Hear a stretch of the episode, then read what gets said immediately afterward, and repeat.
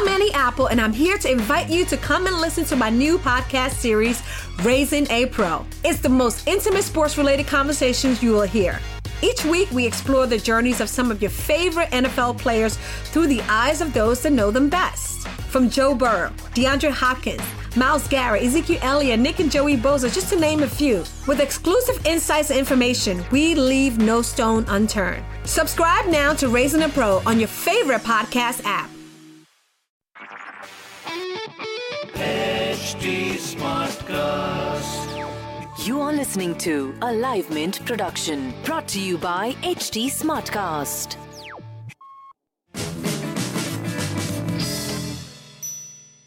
Now that I've started making my own money, there's so much I want to do. The idea of being financially independent really excites me. So I have this list of goals and I want to achieve them over the years. But I don't know if investing in mutual funds will help me achieve all of them. Monica, can you help me understand this? So Disha, what has happened is that you're already, uh, you know, several steps ahead of most other people Okay. who know that they want to do stuff but are unable to articulate the goals. So the first, really, the step is to understand what is it that you want to do, and it usually helps to break up your goals in buckets of these are my immediate goals, these are my short-term goals, and these are my longer-term goals. And typically, at your age, the goals would possibly be buying a car, going on a holiday, buying a gadget. One way to fund this is really to take a loan. And there are lots of uh, options available, you know, where you pay an EMI, you take a loan, and you can buy a car, you can buy a gadget, you can go for a holiday. But when you do that, you're taking a loan and you're paying interest on that loan. Right. The other way to do that is to save towards that goal.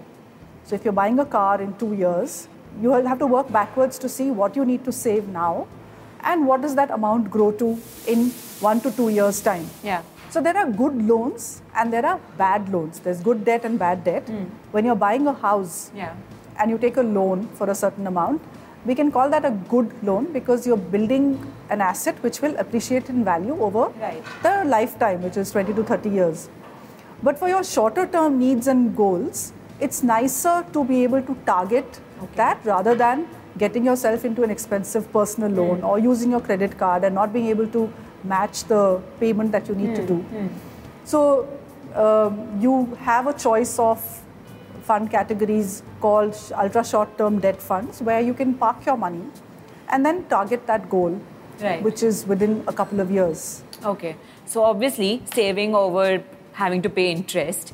Uh, but so let me give you an example. So it's my parents' 25th wedding anniversary about two years from now. Okay. Do you think investing in mutual funds will be able to give me good returns so I can have a celebration at the end of two years? Yeah. Um, yes. yeah. Again, if you're familiar with funds, you will you can use an ultra short term debt fund Right. to target the amount that you want. Okay. But remember that two years is too short a period to expect a very high return. You can expect a fixed deposit plus a few percentage points in terms of return, but don't expect to double your money in two years. Hmm. All right, remember equity is for the long term. If you have a shorter term goal, you will have to go in for a lower risk product, Okay. and lower risk will always come with lower return. Okay, remember that your return is higher because your risk is higher. Right. It's a reward for taking that higher risk. And if you need the money in two years, we don't want to take too much risk with the hmm. money. So when you're buying a bond fund, when you're hmm. buying an ultra short term debt fund, Yeah. remember not to take the funds which have credit risk. Okay. So as you get deeper into this product category called mutual funds, you'll have to learn more and more that credit risk is basically a, a debt fund which is buying bonds which are not that investment worthy. So they're Okay. good bonds, hmm. but the rating is not that high. Okay. So that the lower credit rating means that that bond is giving a higher return hmm. to the mutual fund, which is getting passed on to you. Hmm, hmm. So be careful, especially if your goal is two years, not to take credit risk on your debt fund. Just one more thing, Yeah. okay? So my parents have done all that they could to give me the best possible education. But when it comes to my wedding, I, I really want to be able to contribute something financially. So do you think investing in mutual funds will help me achieve this? Uh, yeah, it's a, it's a great idea.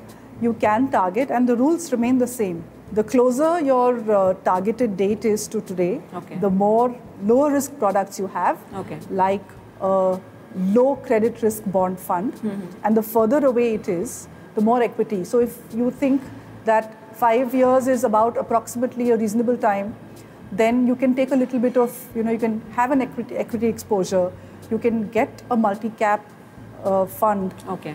to target that. But again, the portfolio will have bond funds and a flavor of equity for a five-year horizon.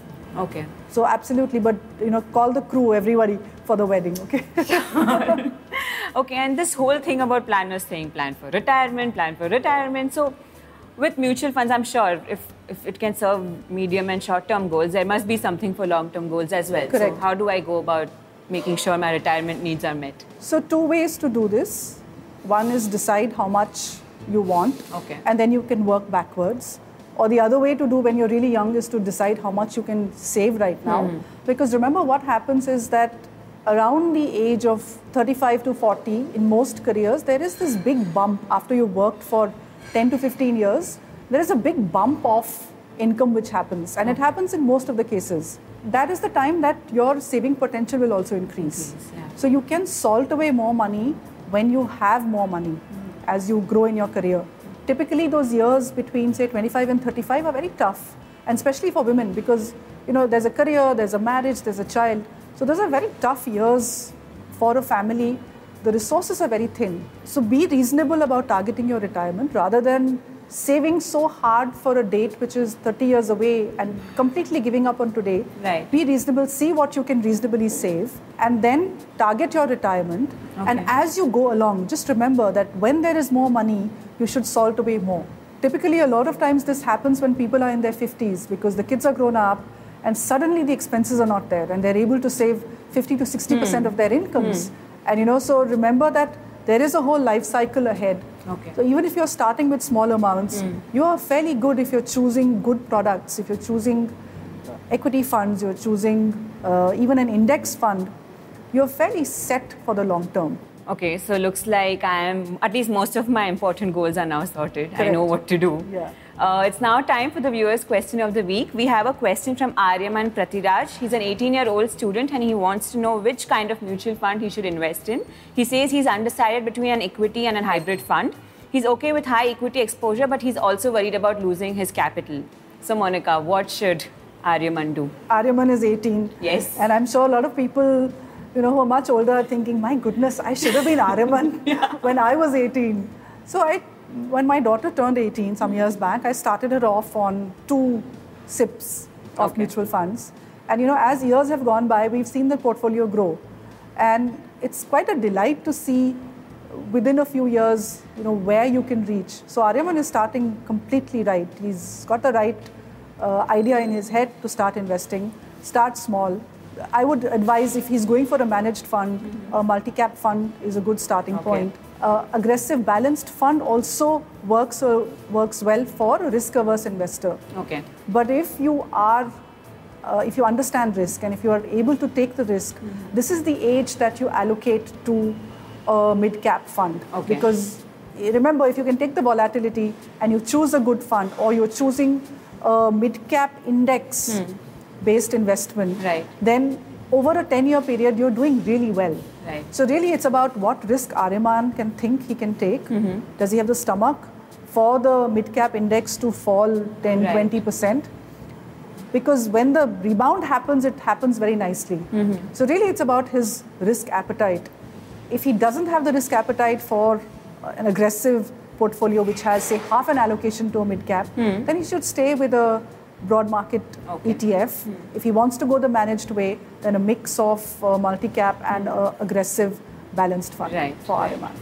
So, Aryaman, take this suggestion, and I'm sure you'll be thankful, say 30, 40 years from now. So, that's all we have on this episode of Money with Monica. If you have any queries, please write to us at moneywithmonica at livemint.com or you could also tweet at the rate livemint.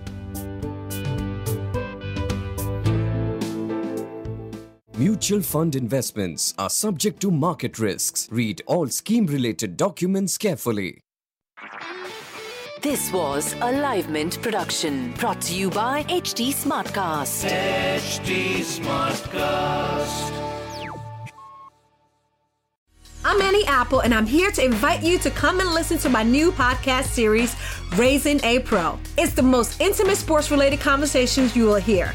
Each week, we explore the journeys of some of your favorite NFL players through the eyes of those that know them best. From Joe Burrow, DeAndre Hopkins, Myles Garrett, Ezekiel Elliott, Nick and Joey Bosa, just to name a few. With exclusive insights and information, we leave no stone unturned. Subscribe now to Raising a Pro on your favorite podcast app.